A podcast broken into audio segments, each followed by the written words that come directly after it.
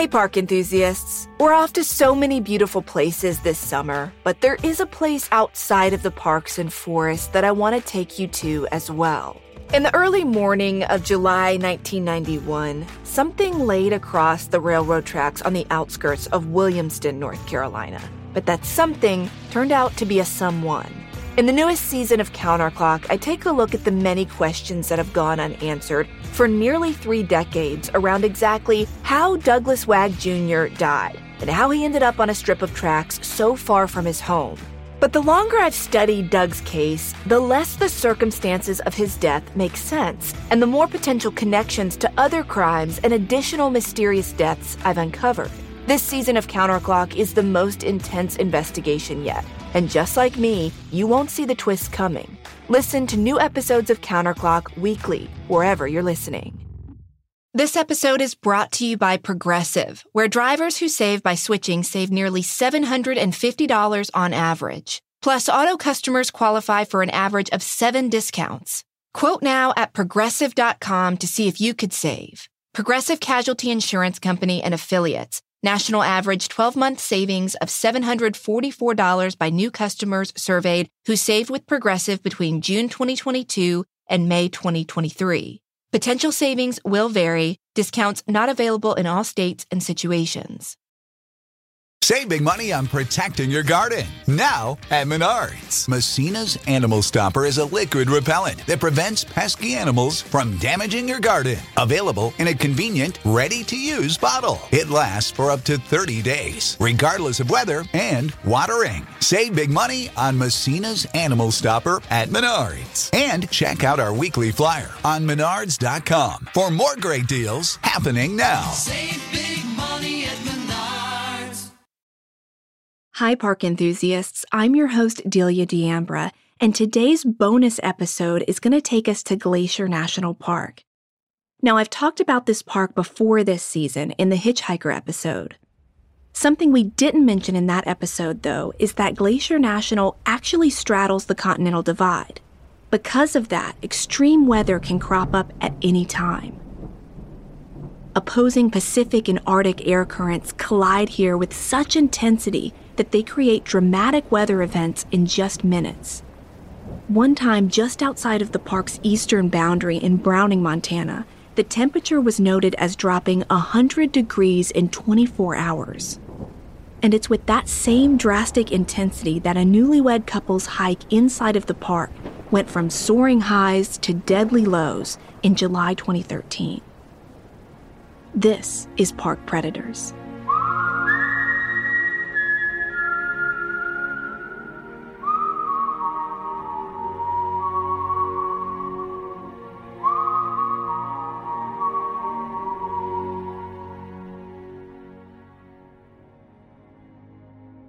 It's June 29, 2013, and 25 year old Cody Johnson and 21 year old Jordan Graham are sharing their first dance together as a married couple.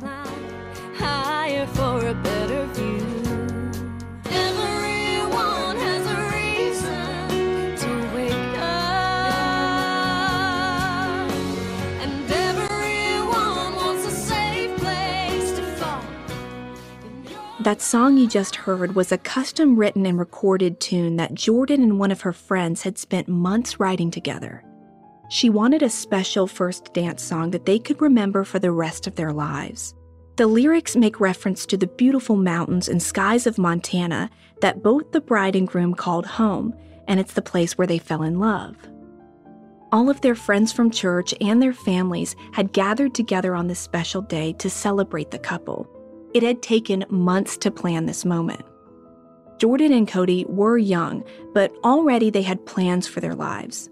They'd bought a house in Kalispell, Montana, where their families lived, and they'd already moved a few things into it. Both of them were excited to settle in and start life together.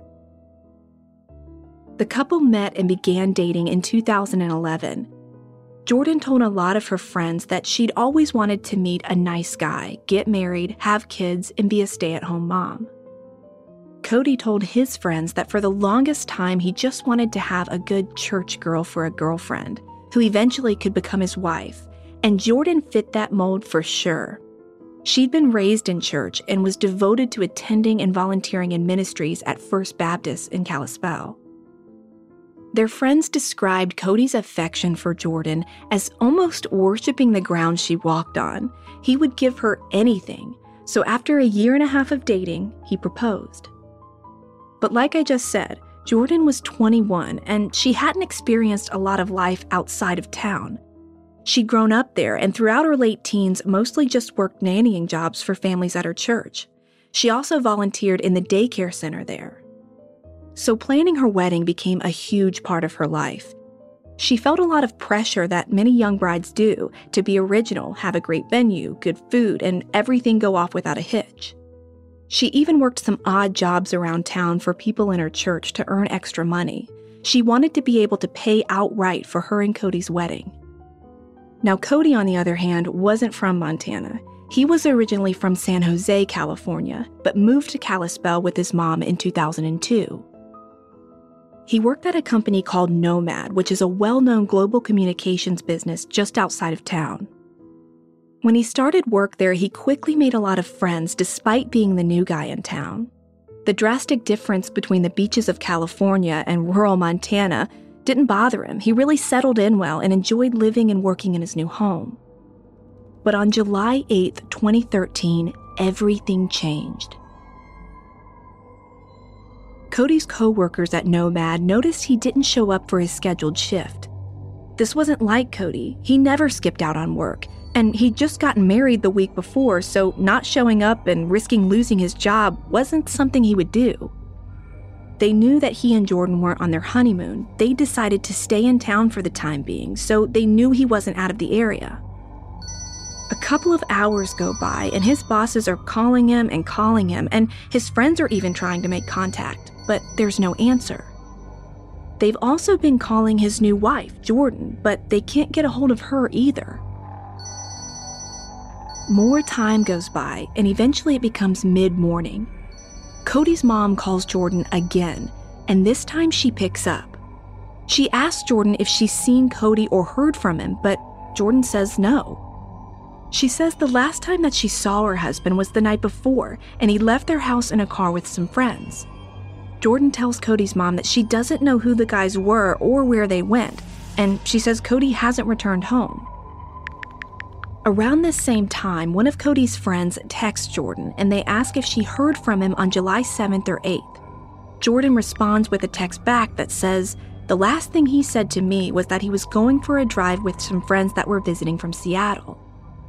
The situation doesn't feel good at this point to Cody's friends and family. No one can get a hold of him, and Jordan doesn't know who he's with. His friends and mom go to Kalispell Police Department and officially report him missing. But oddly, Jordan didn't join them. Because of this, right away, the investigators and Cody's friends start to think something is up. They don't understand Jordan's uninterested behavior. I mean, the guy went for a drive the night before and never came back home. And it takes them calling her and police for her to think something might be up. But despite their suspicions right now, all they care about is finding Cody and word gets out fast that he is nowhere to be found. Naturally, people and family keep asking Jordan if she knows where he is, and she responds to all of them with the same story. They'd gone to have dinner at a friend's house the evening before, and when they returned, he left their house in a car that had picked him up and driven off with people inside. She doesn't have any missed calls or texts from him and wasn't familiar with his out of town friends who'd taken him driving. People closest to her, though, knew there had to be more to the story, and they started to doubt her version of events. And that's when they got a sickening feeling in their stomachs.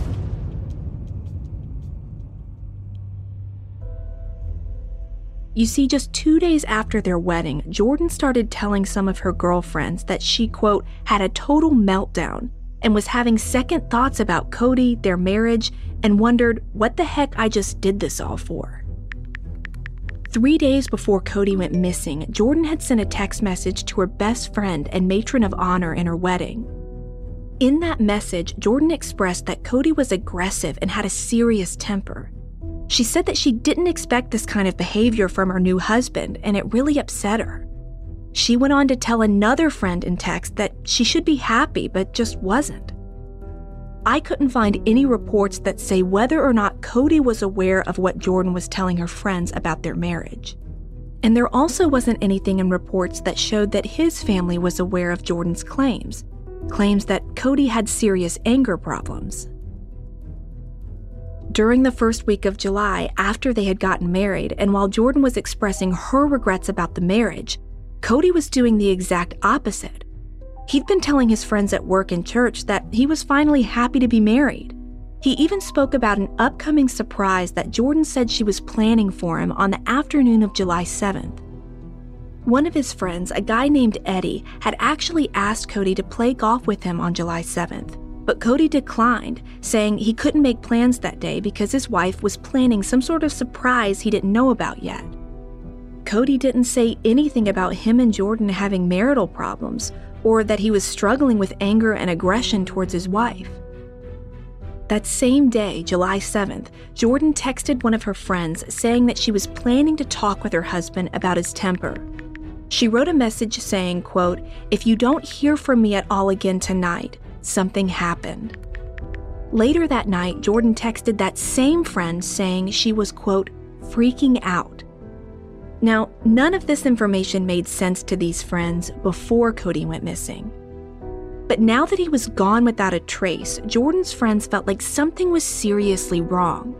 What she'd been telling people about Cody going for a drive with friends from out of town didn't match up with what she'd told them she planned to do on July 7th, which was to discuss Cody's alleged anger issues. Her friends told the investigators about these suspicions, and the officers, along with the FBI, went to talk with Jordan.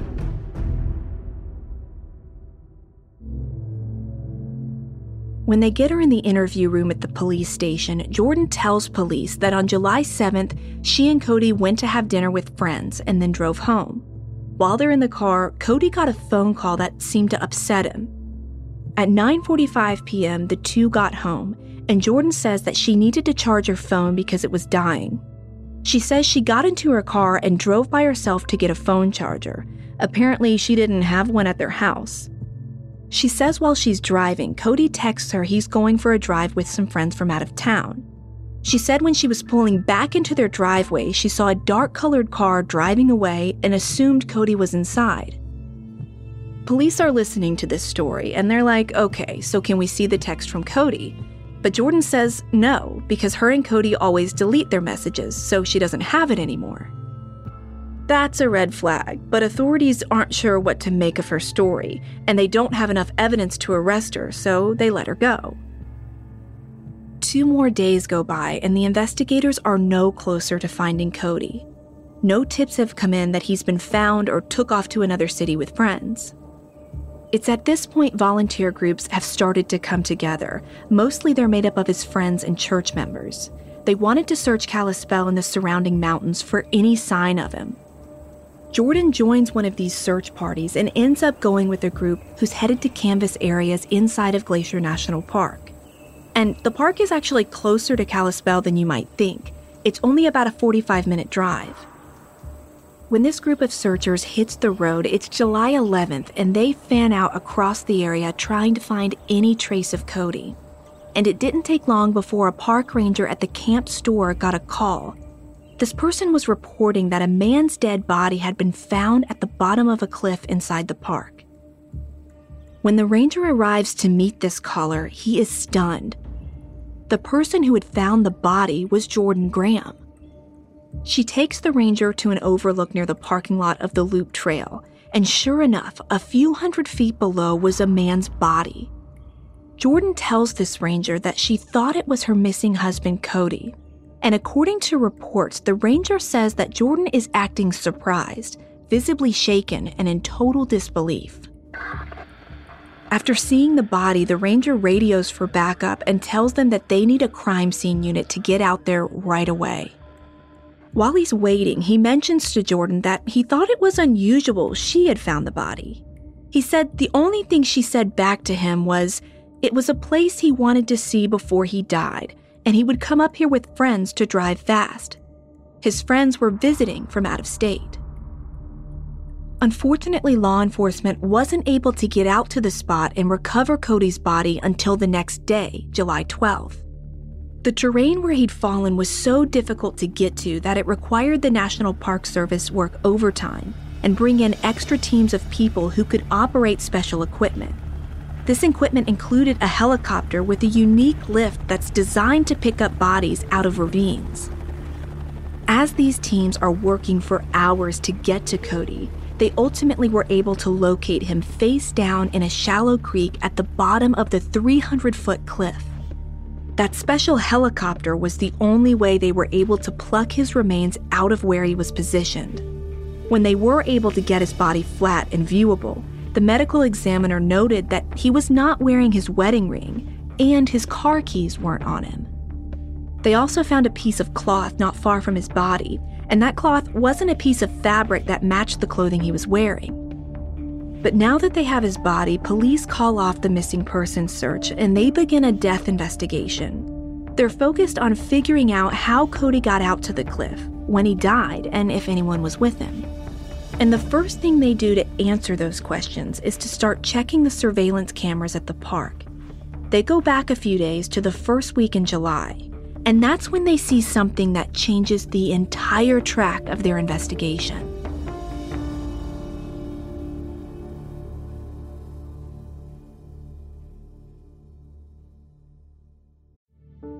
Do you want to set your child up for success? IXL Learning is an online learning program for kids covering math, language arts, science, and social studies. IXL is designed to help them really understand and master topics in a fun way. Now, my little guy is still young, but I can already tell that integrating fun ways to learn is going to be a game changer for him. Powered by advanced algorithms, IXL gives the right help to each kid, no matter the age or personality. IXL is used in 95 of the top 100 school districts in the U.S. There's one site for all the kids in your home, pre K to 12th grade. Kids can even access IXL on the go through the app or your phone or tablet. No more trying to figure out how to explain math equations or grammar rules yourself. IXL has built in explanation videos. Make an impact on your child's learning and get IXL now. And Park Predators listeners can get an exclusive 20% off IXL membership when they sign up today at IXL.com slash park. Visit IXL.com slash park to get the most effective learning program out there at the best price. As a Park Predators listener, you know the world can be a dangerous and unpredictable place. With every case, we've learned one thing your best line of defense is your vigilance and preparation, whether you're at home or away on a trip. That's why you should invest in SimpliSafe Home Security today. SimpliSafe wraps your whole home in protection with sensors to detect break ins, fires, floods, and more. I can't even begin to tell you guys how much peace of mind our indoor and outdoor cameras have brought me and my husband over the years. We recently were out of town and we just got this feeling that we wanted to check on our house. You know, that feeling that maybe you get on a trail somewhere in the middle of nowhere and you want to know, hey, what's going on? So we looked at our indoor SimpliSafe camera and everything just felt so much better. We could see that actually nothing was wrong, but at least we had that peace of mind. And for as long as I've been partnering with SimpliSafe, I've told you that it has given me and many of my listeners real peace of mind. And I want you to have it too. Get 20% off any new SimpliSafe system when you sign up for Fast Protect monitoring. Just visit simplisafe.com slash parks. That's simplisafe.com slash parks. There's no safe like SimpliSafe.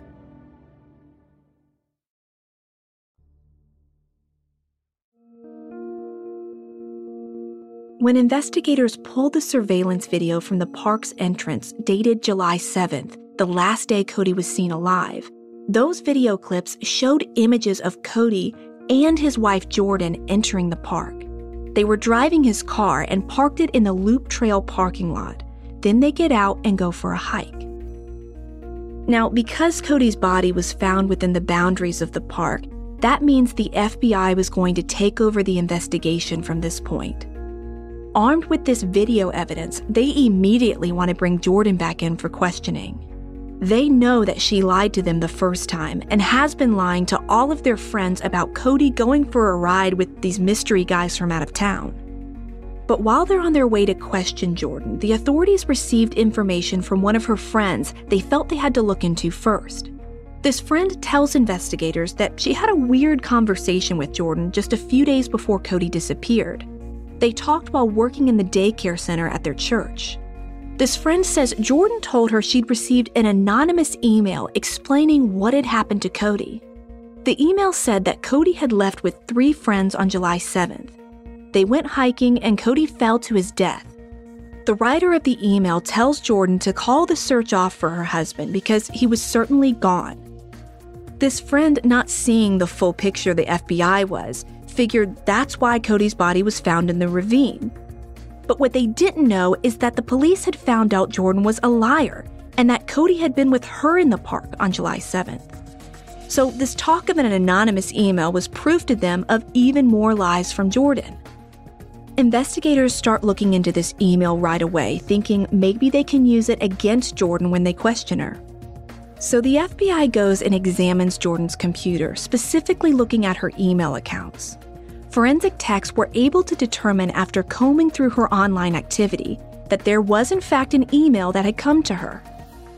The email account was named Carmen Tony 607, and the message read like this Hello, Jordan. My name is Tony. There is no bother in looking for Cody anymore. He is gone. I saw your post on Twitter and I thought I would email you. He had come with some buddies and met up with me on Sunday night in Columbia Falls. He was saying he needed to be with buddies for a bit and take them for a joyride before they had to go. So he said bye to me and they took off in a black car for a ride. Three of the other guys came back saying that they had gone for a ride in the woods somewhere, and Cody got out of the car and went for a little hike. And they are positive he fell and he is dead, Jordan. I don't know who the guys were, but they took off, so call off the missing person report. Cody is for sure gone. Tony. But surprise, surprise, when police dug into where these emails originated from, they found that Jordan was in fact the person who'd created this anonymous account, and she sent herself the message about Cody being dead. They had proof that she used a Google web browser at her parents' house to create the anonymous message, and then she sent it to her personal account on her computer at home. Based on the timestamp, they knew the message was created and sent on July 10th, after Cody was reported missing, but just two days before Jordan miraculously discovered his body. So now the FBI has a lot to confront Jordan with. They have the video surveillance of her and Cody in the park together on July 7th, as well as this fake email. In the second interview with Jordan, she cracks and admits that she lied to them about Cody's death. She also admitted to lying to other people, including their friends and family, about what had really happened to him. It's at this point Jordan changes her course from her original story to say that she and Cody had gotten into a heated argument on the 7th, and in order to cool off, they decided to travel to the park to hike the Loop Trail. She says that they ended up at an area where there were very steep rocks at an overlook and there was a stump nearby. They started fighting again about their marriage, and right in the middle of it, Cody got really upset, thinking that she was going to run away. And that's when he grabbed her arm. Jordan tells investigators it was at that moment she thought Cody was going to pin her down and really hurt her, so her first instinct was to get him off. She says in her attempt to break free of him, she turned to get out of his grip and shoved him. When investigators pressed her for more details, she admitted that at one point she may have been able to just walk away, but because she was so angry, she just decided to push Cody with both hands. She did this to his back, and by doing so, he fell face first over the cliff.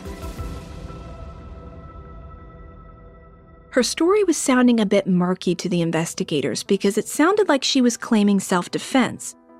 But a lot of the detectives didn't believe that.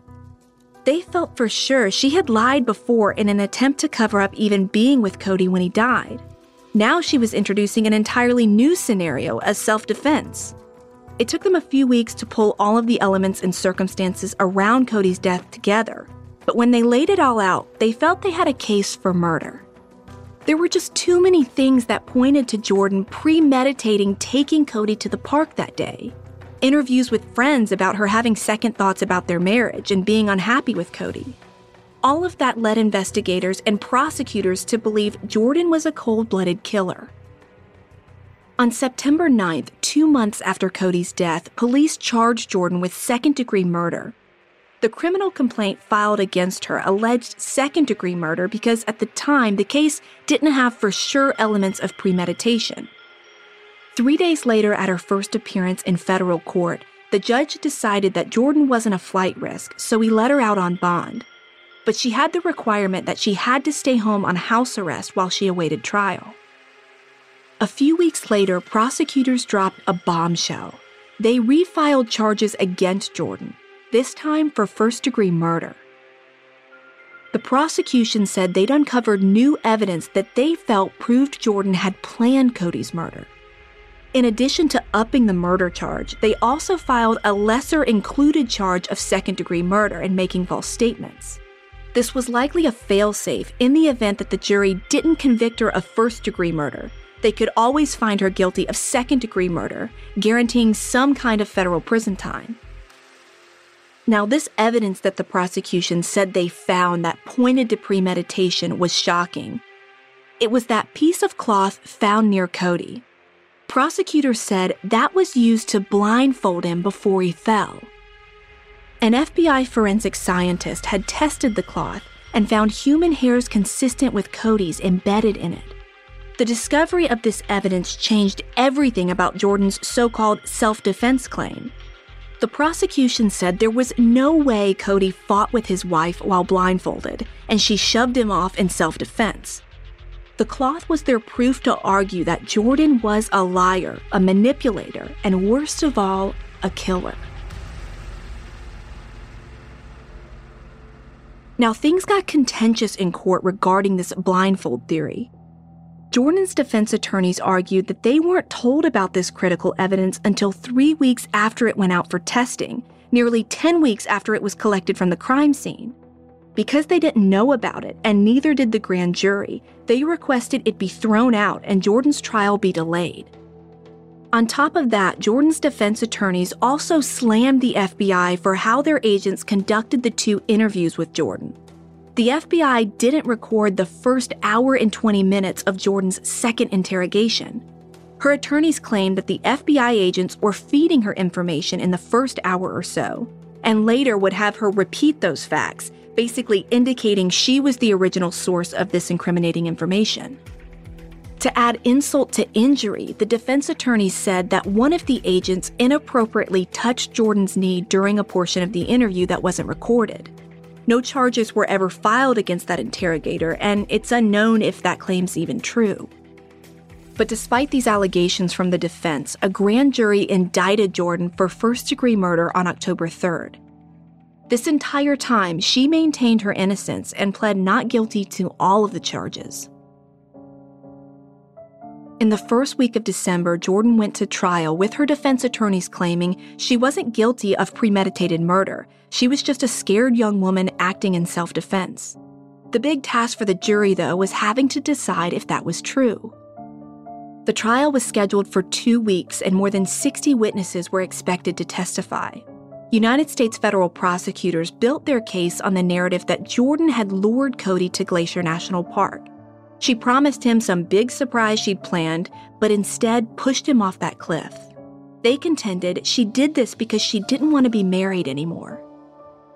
Reuters reports that prosecutors planned to present evidence and testimony that Jordan had also talked about killing her mother and stepfather. That was like five weeks before her wedding. The prosecution claimed that because Jordan had made these remarks, that demonstrated she had a history of expressing intent to commit evil and murder, and would have been capable of acting on that same line of thought in killing Cody. They also said Jordan had made up stories that she'd been abused in previous relationships, and she did this to earn people's sympathy. As witness after witness and expert after expert takes the stand, the evidence about Jordan's text messages and lies, plus her making the fake email account, was put on full display. And it did not look good for her. One detail a lot of people got hung up on at trial was what had happened to Cody's wedding band. The band was made of tungsten, which is a pretty strong and durable metal.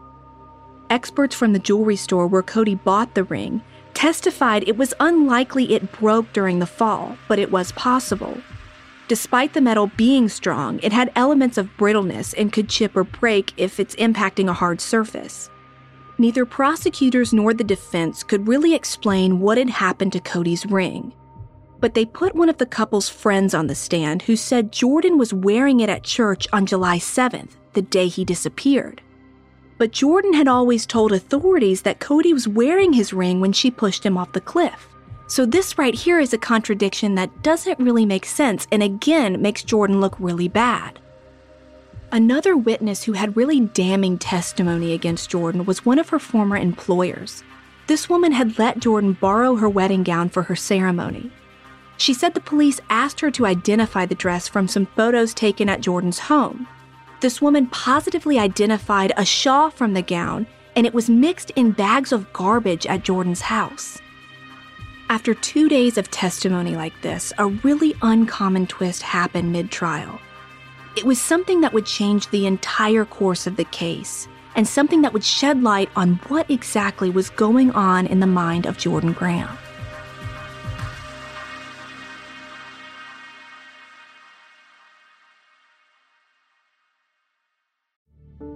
Back when you were in school, what was the most difficult thing about learning a new language? Was it the instructor? Was it your own attention span? Was it getting the accent right? For me, I'll be honest, it was all of those things. Well, with Rosetta Stone, all of that is in the past. Rosetta Stone is the most trusted language learning program. It's available on desktop or can be used on an app or on your phone or tablet.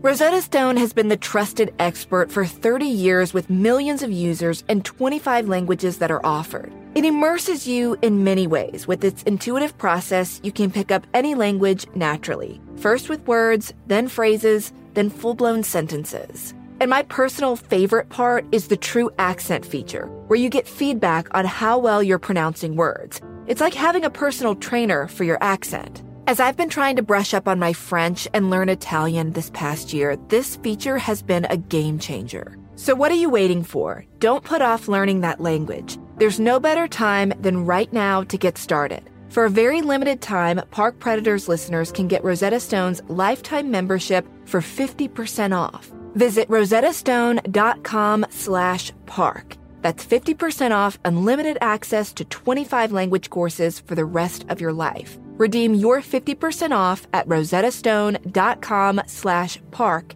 today. Looking for a new show to dive into? Well, go to Hulu and see what's new because Hulu has new stuff all the time. Like the full season of FX's epic limited series Shogun, FX's new international spy thriller The Veil, starring Emmy and Golden Globe winner Elisabeth Moss. And don't miss the all new crime series Under the Bridge, inspired by shocking true events and starring Riley Keough and Lily Gladstone. It's all new, and it's streaming now on Hulu.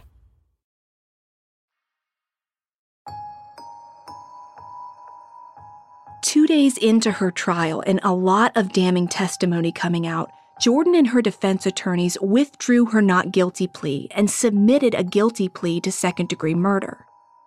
This was a huge change of heart. Prosecutors had presented Jordan with the plea deal after closing arguments, but before the jury went to deliberate. She accepted, likely in the hopes that she would receive a lighter sentence, instead of a harsher one that required a mandatory sentence if she got convicted of first degree murder. Under U.S. sentencing guidelines, pleading guilty to second degree murder would have still meant Jordan could be sentenced to life in prison, but it was more likely her attorneys would ask for less time and she could get it. After all, she had no criminal record and she was voluntarily agreeing to the plea deal. It was more likely that she'd be sentenced to anywhere from 19 to 25 years. But by taking the deal, Jordan had to give some explanation of her actions in court. She told the judge that what she'd done was, quote, a reckless act, and she just pushed. She lamented that her marriage wasn't feeling like it should be. She pushed Cody and left and didn't report it to police because she was scared. She said she lied to the FBI because she was afraid they weren't going to give her a chance to explain things. She thought they were just going to put her in handcuffs, take her away, and say she committed the crime and planned to kill somebody. The Independent Record reported that when she was asked why she had the couple's car keys and both of their phones, she said she was just the one carrying the keys that day, not Cody. and they'd both left their phones in the car just because. She explained to the judge that her ability to text friends after the fact about normal, mundane things in life, like an upcoming dance at church, was just her way of trying to calm herself down and hope it would all go away. But the judge just doesn't let her get away with these explanations. He asks her to walk him through exactly what happened on the trail with Cody. She answered by saying the fight was just escalating more and more the further they went. And at one point, she thought Cody was just going to pin her down. She wasn't thinking of where they were on the cliff, being so close to the edge.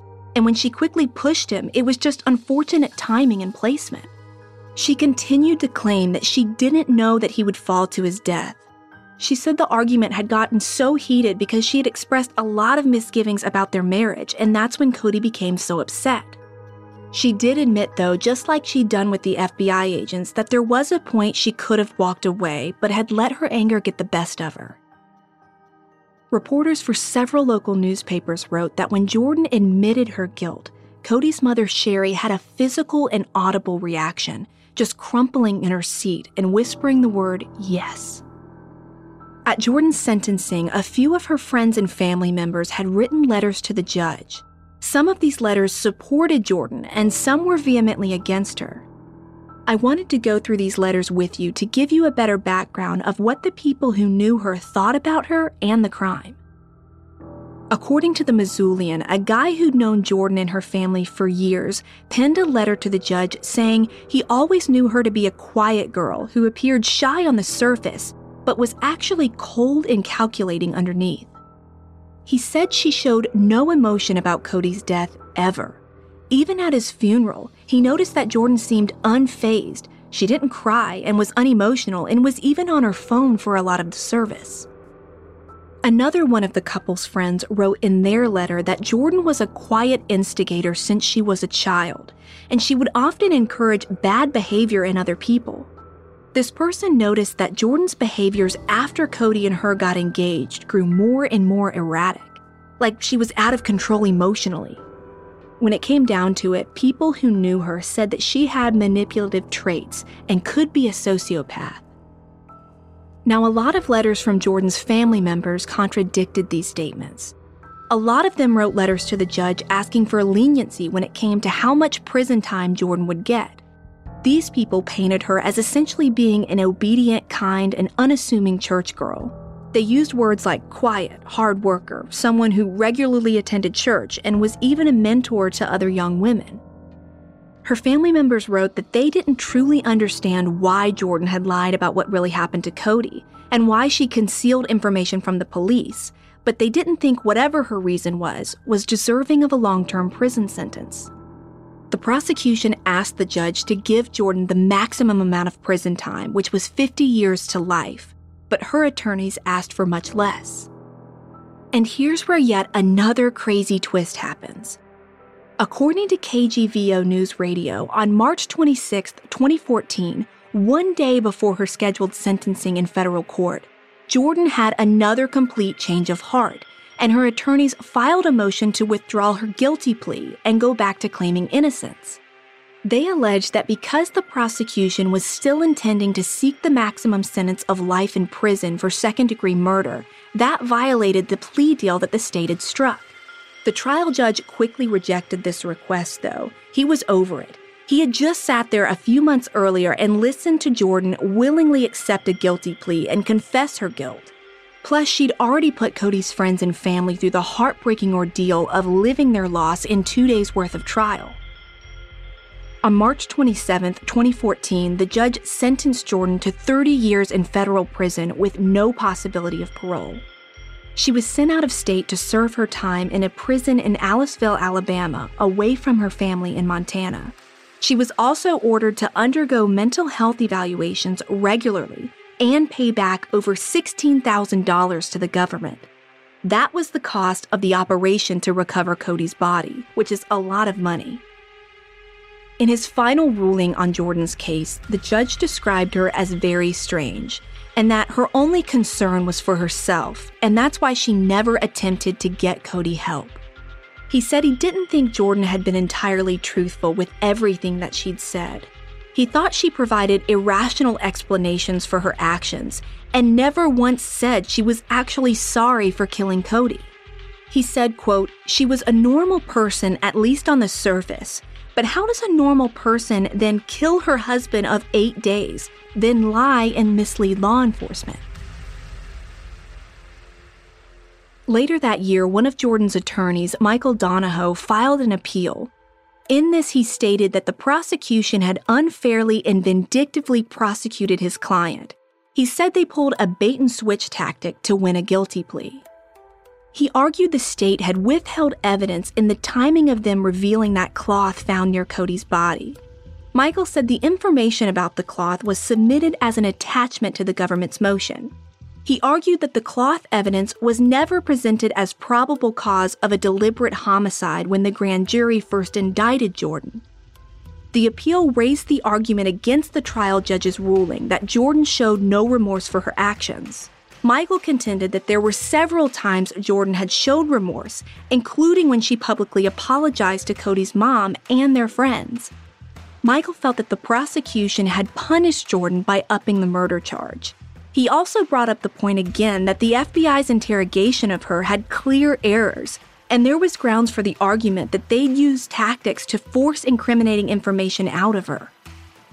In 2016, the appellate judge denied Michael's arguments, but he again filed for appeal, but this time with the U.S. Supreme Court.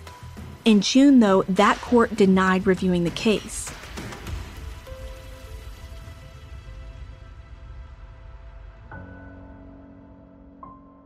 There's nothing about how this story ends that makes me feel great. I mean, in the end, a young woman who had her whole life ahead of her made some seriously bad decisions and is a convicted murderer. She's going to be in her early 50s before she gets out of federal prison, but she will get out. And if she is a sociopath who feels no emotion towards cold blooded killing, then that should scare all of us. And even more heartbreaking is the fact that there's also a young man in the story who thought he was about to start an amazing new journey in life. But instead, Cody was pushed to a horrific death by the hands of his bride. And then there's the small, religious, deeply connected Montana community, a community that's been left wondering if they missed signs of a sociopath, or maybe they could have done something, anything to stop this. As I've gone through this research, probably one of the eeriest things of all that I stumbled across is Jordan and Cody's custom wedding song, the one that you heard at the beginning of the episode. The co writer of this song spent countless hours with Jordan in a California studio putting it together. She told CNN she just can't get over the creepiness of the lyrics in light of everything that's happened. And I'll share some of the lyrics with you.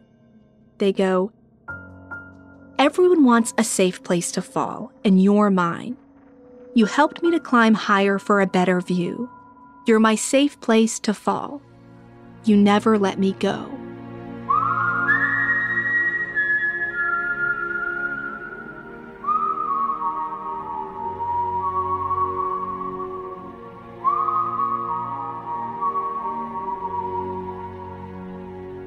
Park Predators is an Audio Chuck original podcast. This series was executive produced by Ashley Flowers.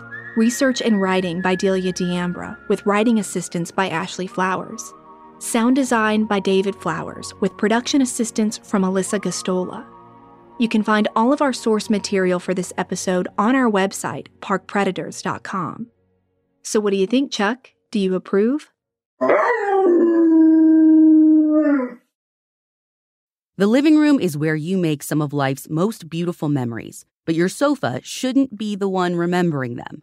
The new life resistant high performance furniture from Ashley Store is designed to withstand all the spills, slip ups, and muddy paws that come with the best parts of life. Ashley Store's high performance sofas and recliners are soft, comfortable, and easy to clean for more mess and less stress. Shop the life resistant high performance furniture in store or online at ashley.com. Ashley, for the love of home.